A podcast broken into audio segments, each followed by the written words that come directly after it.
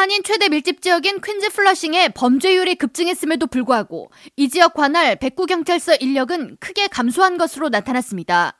뉴욕시경 범죄 통계 자료에 따르면 플러싱과 칼리지 포인트, 와잇스톤을 아우르는 백구 경찰서 관할 구역 내에서 올해 발생한 중절도 사건은 1,400건으로 지난해 828건을 보인 것보다 69%가 늘었고 강간 143%, 강도 113% 증가 등 7대 주요 범죄가 모두 급증했습니다.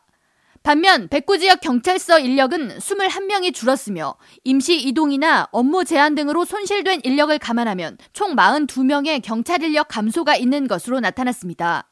이에 대해 신민수 한인사법경찰자문위원 회장은 13일 본 방송사와의 통화에서 백구 지역 경찰서뿐만 아니라 뉴욕시경 전반적으로 인력 부족 사태를 겪고 있는 와중에 비교적 안전했던 플러싱 지역의 범죄율이 높아져서 주민들의 불편함과 불안감이 높아지는 것 같다고 전했습니다.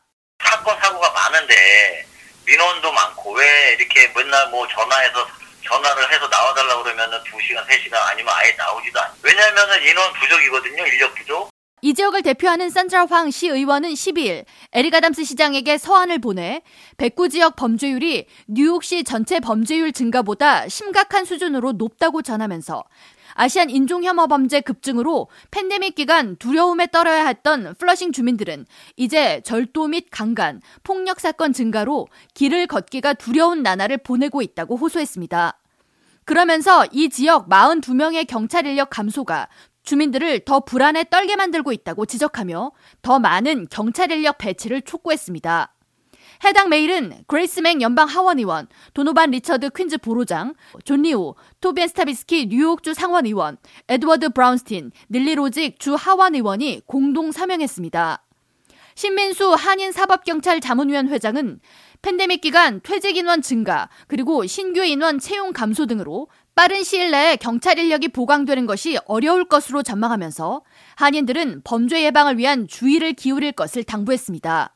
신 회장은 저녁이나 밤 시간을 피해 주로 해가 떠 있는 시간에 필요한 업무를 처리할 것, 차량 문은 잠깐 자리를 비우더라도 꼭 잠궈둘 것과 함께 차의 창문이 조금이라도 열려 있으면 범죄의 표적이 되므로 이에 대한 주의가 필요하다고 전했습니다.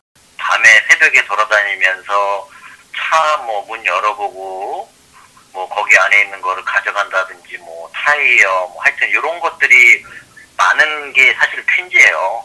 아울러 백야드가 있는 주택의 경우 백야드에서 집으로 들어가는 문을 반드시 잠궈둘 것과 함께 폐쇄회로 카메라를 설치하면 좋지만 작동이 되지 않더라도 카메라를 잘 보이는 곳에 설치해두면 범죄자들이 피해가기 때문에 가정용 CCTV 장착을 권했습니다. 아파트의 경우 공동현관 출입 시 외부인이 들어와 범죄를 일으키는 경우가 있으므로 낯선 사람과 함께 공동현관 출입 시 상대방을 먼저 들어가게 하고 수상한 행동을 하지 않는지 살펴보는 것도 필요합니다. 있습니다. 어, 심지어는 뭐 아파트에 사시고 계시는 분들도 아파트 현관문을 이렇게 열고 들어가셔서 그 안에서도 여러 가지 사건을 강도 사건을 당하시는 분들이 종종 나오는데요.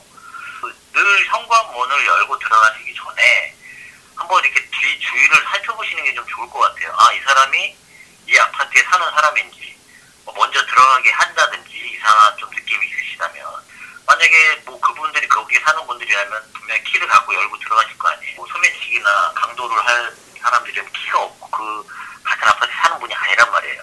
한편 백구 지역 외에 또 다른 한인 밀집 지역인 베이사이드를 포함하는 111 지역 역시 범죄율이 급증해 주의가 필요합니다.